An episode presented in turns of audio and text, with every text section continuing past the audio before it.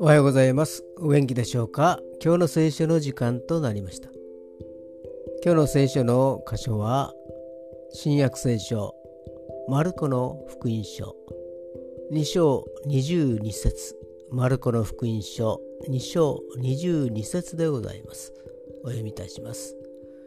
また誰も新しいブドウ酒を古い皮袋に入れたりはしません。そんなことをすればブドウ酒は皮袋を裂き、ブドウ酒も皮袋もダメになります。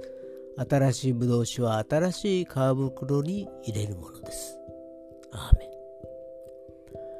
ン。新しいブドウ酒は十分に発酵していないので、膨張力がない古い皮袋に入れると裂けてしまうというものです。律法はモーセによって与えられ、恵みはイエス様によって実現したのです。イエス様の恵みの福音を古い律法主義の器に満たすわけにはいかないのです。律法は罪を指摘するが、新しく作り変えることはできないのです。今日もイエス様の恵みの中で過ごせますように。それでは今日という一日が皆さんにとって良き一日でありますように。